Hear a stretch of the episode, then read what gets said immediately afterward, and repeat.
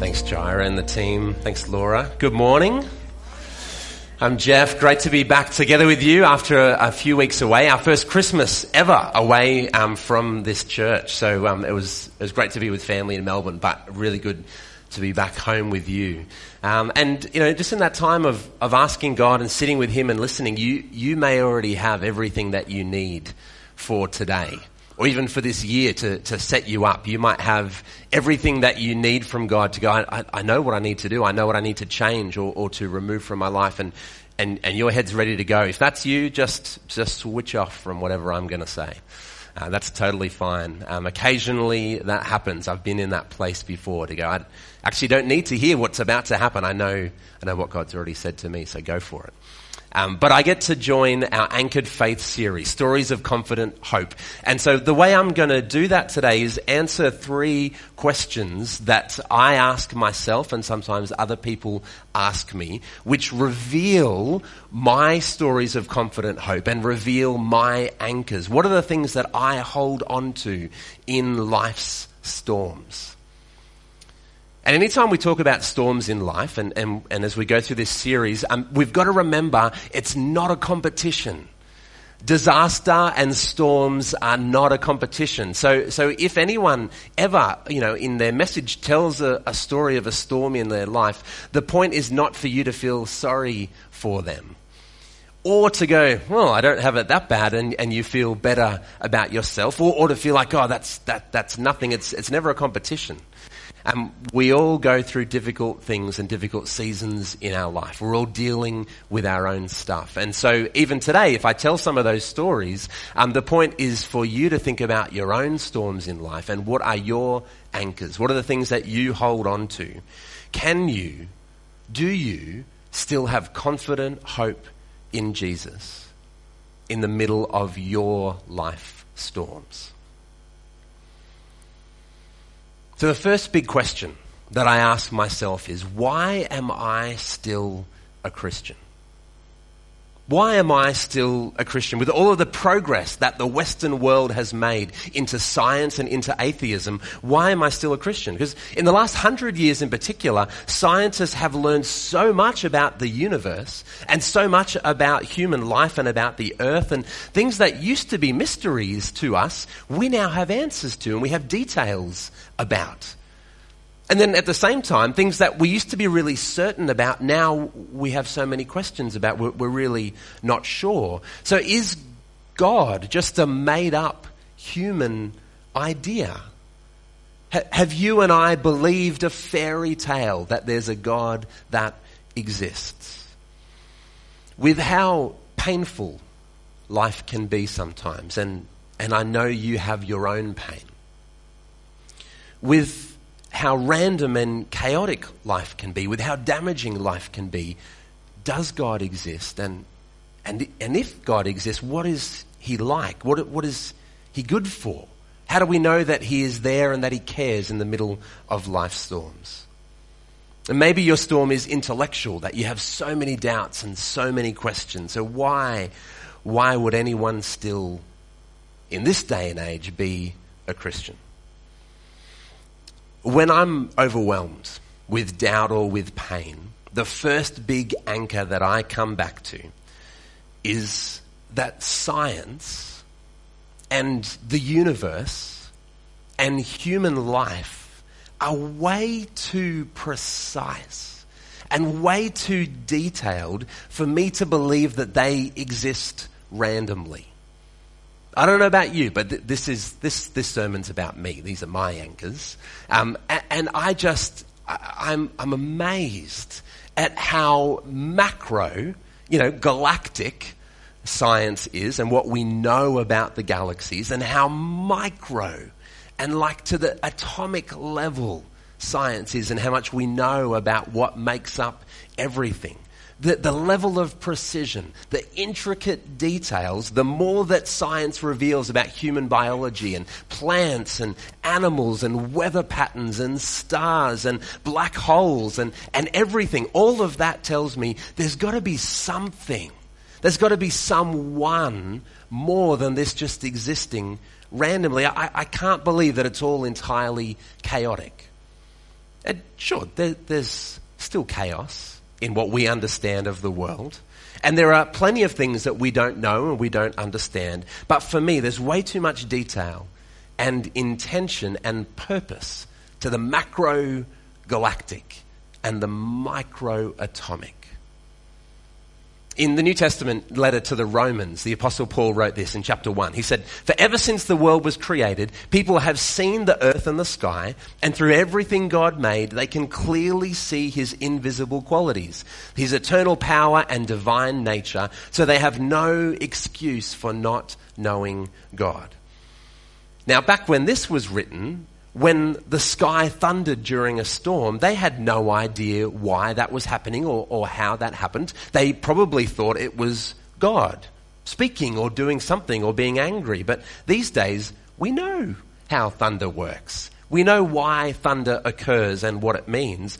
But the, the detail, the precision of all of that is still what amazes me. And this is the anchor that I hold on to that makes me believe there must be something more. There must be someone more. This is, for me, a shortcut. This is an anchor that I hold on to in the middle of life storms, to the belief that God does exist. But it doesn't tell me anything about what he's like. It doesn't tell me if he's good or, or where he is when everything falls apart in my life. Which takes me to my second anchor, the evidence for Jesus rising from the dead.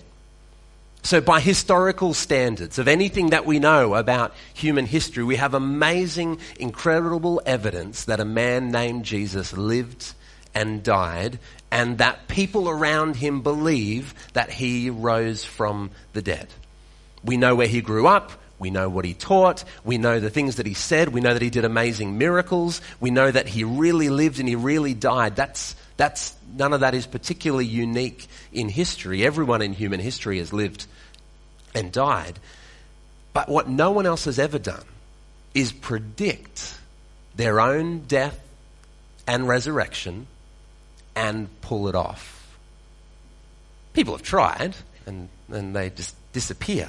And, and there were so many people who saw this happen before their very eyes, who saw Jesus and knew he was dead and touched his lifeless body and then saw him alive again. For example, when Mary Magdalene, one of his followers, saw Jesus again for the very first time in a garden on the, on the third day after he had died, in John chapter 20, Jesus said, Don't cling to me, for I haven't yet ascended to the Father.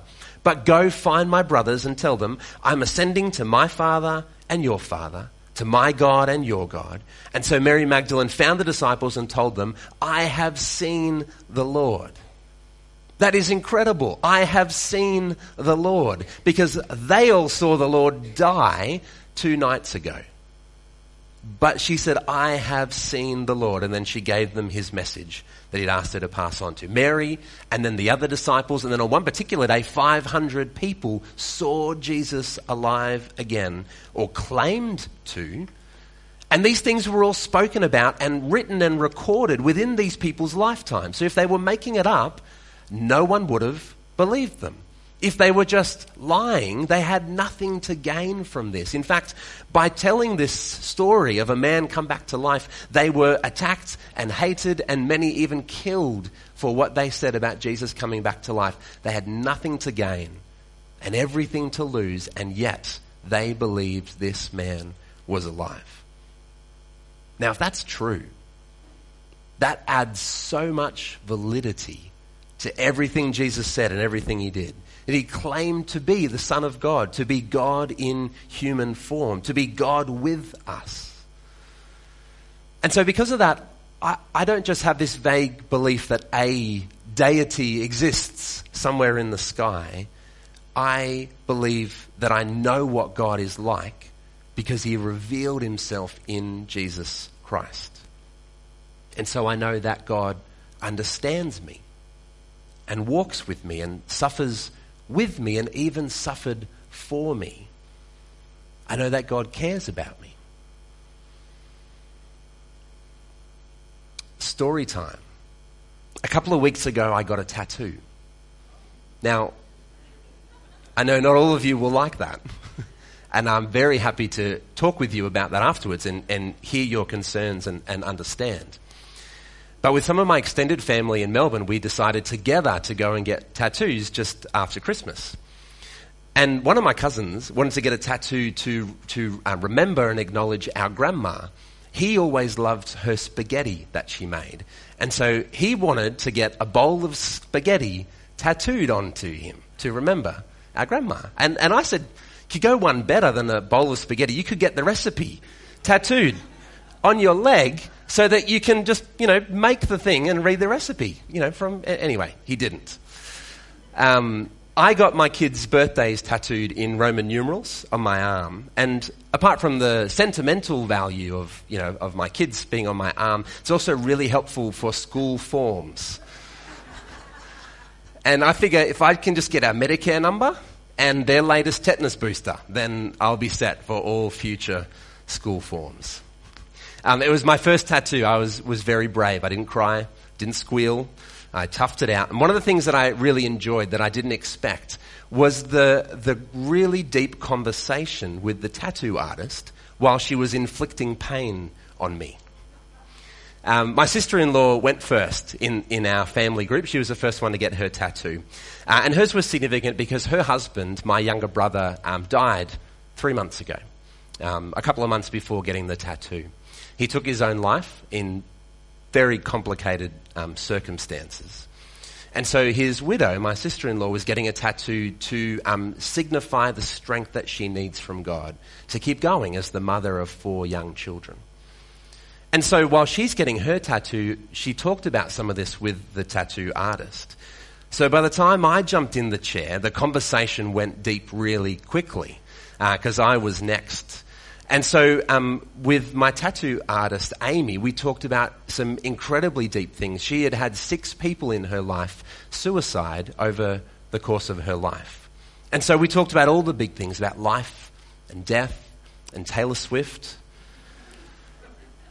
And we figured out pretty quickly that she shared my first anchor, this belief that a God exists. And so we talked about that, that there's more to life and there's purpose to life because of that. But, but right near the end, when she was almost finishing, finished stabbing me with those little tiny painful needles, she asked, What do you think happens when people take their own life?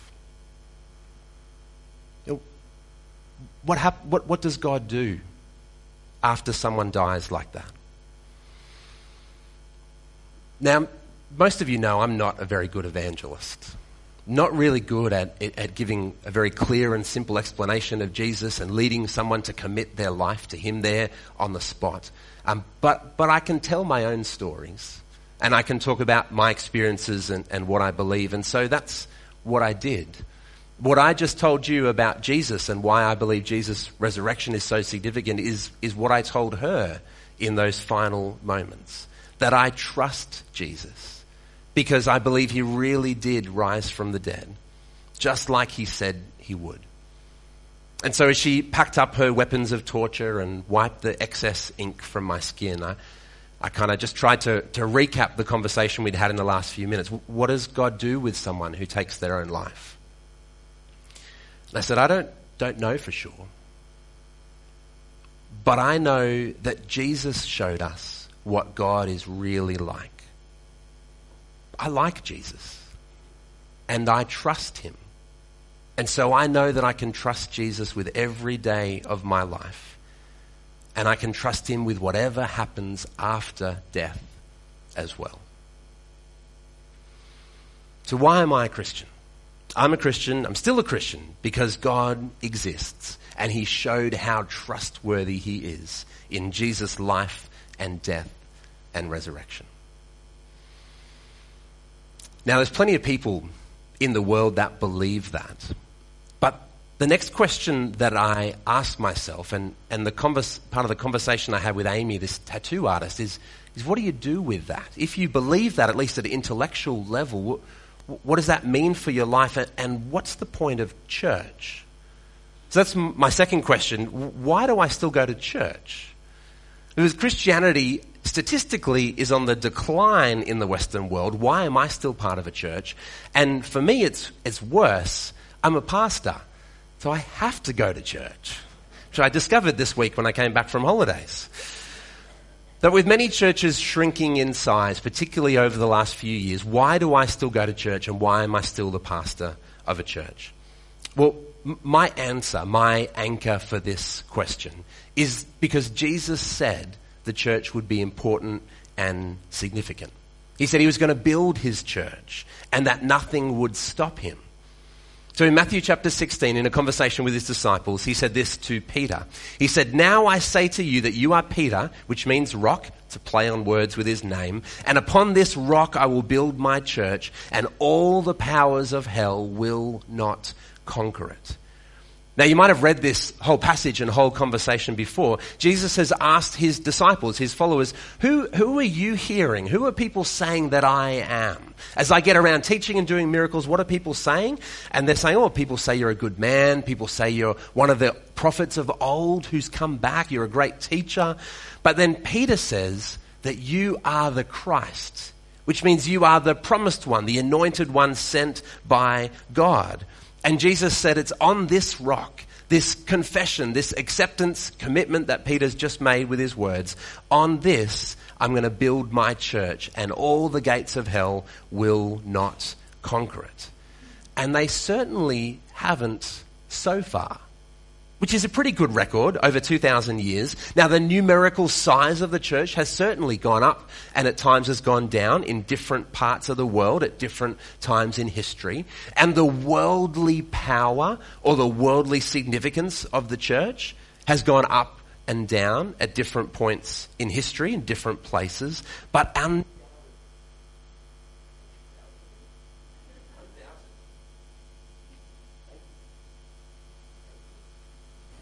Thank, thanks, Richard. Undoubtedly, Jesus has built his church. Since he spoke those words, despite persecution and opposition and the powers of hell, Jesus has continued to build his church. Now, in recent years, the Australian church has shrunk. Less Aussies go to church today than they did five years ago, 10 years ago, 20 years ago, and even further back. And it can feel like we're on the losing team. It can feel like Jesus' words aren't true, like he's given up on us, like the gates of hell are conquering us. But the way of Jesus has always been best lived out by losers.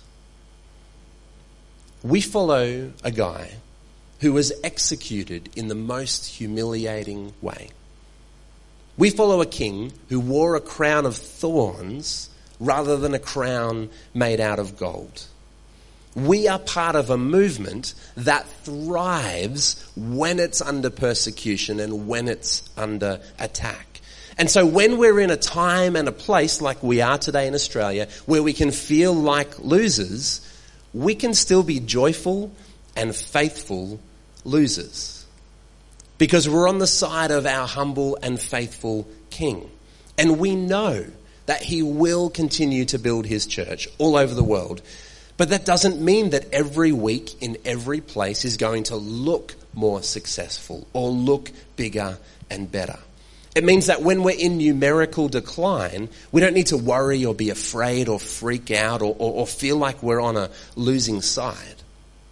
We can be gracious and we can be humble and we can be joyful as we serve our King. Because we know that in the things that matter, in eternal things, we are not on the losing side. And that's why I still go to church, even when many of my friends have decided not to, because there's something about being together that Jesus said was going to be significant and important. There's something about worshiping Him together. There's something about pooling our resources to work together. There's something about serving each other and serving the world that Jesus knew was going to be important and significant. Something that He wanted to do and that He is doing. And so my faith and our faith is better because we are here and we gather together. When we talk, and pray and worship and serve and give and challenge and encourage each other. It's part of Jesus building his church. Because the church isn't the concrete blocks, it's the people.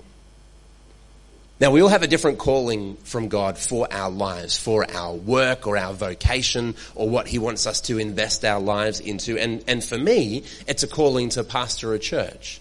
And so whatever your calling is, you should be confident and proud to be doing that thing with Jesus and for Him. And if any of you ever sensed a calling to pastor or to lead a church or to minister in that way, you could be proud and confident with that calling, even with the way the numbers look sometimes.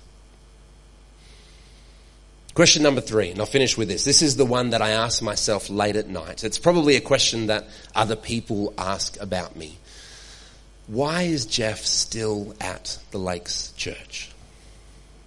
Why am I still here? It's been 11 years.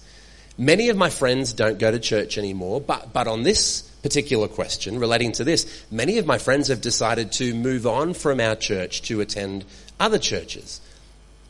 Many of your friends have moved on to other churches in the last few years. So why am I still here? Am I really that stubborn? The answer is that God led me to make this church my home. In 2007, Laura and I were married and we were living on the Gold Coast and we were pastoring a church there. And we liked Cairns. It was a nice place, but it wasn't our home. We knew a few people here and over time God started putting Cairns on our radar. So in 2009, we were asked by this church to consider moving to Cairns and, and joining the team. And at the time we were like, well, that'd be fun, but we didn't feel like it was what God wanted us to do. Then in 2011, we were again asked by this church to, to come and join the team in a different role. And by that stage, we were like, well, we actually would really like to do that. And that sounds exciting, but we didn't feel like God had opened the door for us to do that. And so we said no. And then again in 2012, the phone rang, this church, with a different role, and I remember that phone call. I can remember where I was, and, and I knew in that moment that it was a yes to move to Cairns. But, but it was, hey, we're thinking about this role. Would you like to think about applying? Now, hadn't talked to Laura about it, hadn't prayed about it, hadn't applied, hadn't been interviewed, hadn't been offered a role. But, but it just felt right to me that this was a, a yes to this invitation. Now, a couple of weeks later, coincidentally, we were here in a church service in person, and the worship team started a song in the middle of the service. I don't know, second, third song or something like that. We were sitting just over there, I can remember, with our three young kids at the time. And I didn't recognize the song, so I wasn't singing it. I was just looking at the words on the screen as, as the team led us in it. And then the chorus started and I realized what the song was. It was our kids' favorite song. Now, what would happen is one of our kids at, at rest time in the afternoon, when they are locked and barricaded in their room and supposed to be having a sleep, um, would stand up at the window of their bedroom looking out of the, all the other townhouses around our, our place on the Gold Coast and would belt out at the top of their lungs the chorus for this worship song, which is just kind of fun and, and, entertaining for us as parents. But I didn't realize until the chorus started that that was the same song that we were singing here in the church service. And, uh, and so Laura looks over at me and I'm crying and she's like, what's wrong with you? and, and, and I said, this is it. This is where God's calling us to make our home. And that's what he did. God led us to make this church our home. Every home is temporary until we reach heaven. So I've always known that one day God would lead us to a new home, a new calling, and that could be tomorrow or it could be in the year 2045. But until that day, I will serve Him and I will serve you and with you and give it everything I've got here at the Lakes Church. So on the days, and um, let's be honest, there are a lot of these days when I ask myself, why? Why am I still here? Why haven't I moved on yet? Why haven't I given someone else an opportunity yet? Why haven't I given up yet? Why am I still at the Lakes Church? My answer is that God called us here, and until He calls us on, this will be our home. And through all of the highs, and there have been plenty of them, and through all of the lows, and there's been enough of them as well. With all of you that we love, and even on the days when we have to remind ourselves to love you, we'll be here until God calls us on. And a, a, a verse that's been an anchor for us over the last several years is from Hebrews chapter 10 in verse 36. Stood out to Laura one day and she painted it on a, on a canvas.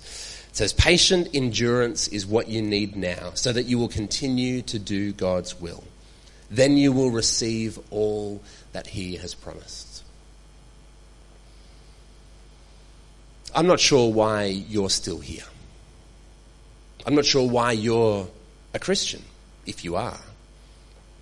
But I want to encourage you to find your own anchors. To name what your shortcuts, your anchors are, to answer those questions for yourself. Why am I a Christian? Why am I part of any church? And, and if this is your home church, why am I here at the Lakes Church? And it could be Bible verses that God has put on your heart. It could be foundational experiences and stories from your past. It could be a sense of calling of who God has called you to serve or what He's called you to do. But what are your answers and your anchors that you can hold on to tightly? As the team comes up and, and we get ready to sing our last song, I want to give you a little bit of time to, to think that through. Now, obviously, I've been working on this message in the back of my mind for a month or so and, and, and had time to write it out. So my answers and my anchors kind of fairly easy to name and to tell and to put on the screen. Um, but if you'd never thought about this before, I just want to give you a couple of minutes head start. Go, what are my anchors that I can hold on to in the middle of life storms? Going to leave some quiet for a minute and then I'll lead us in prayer.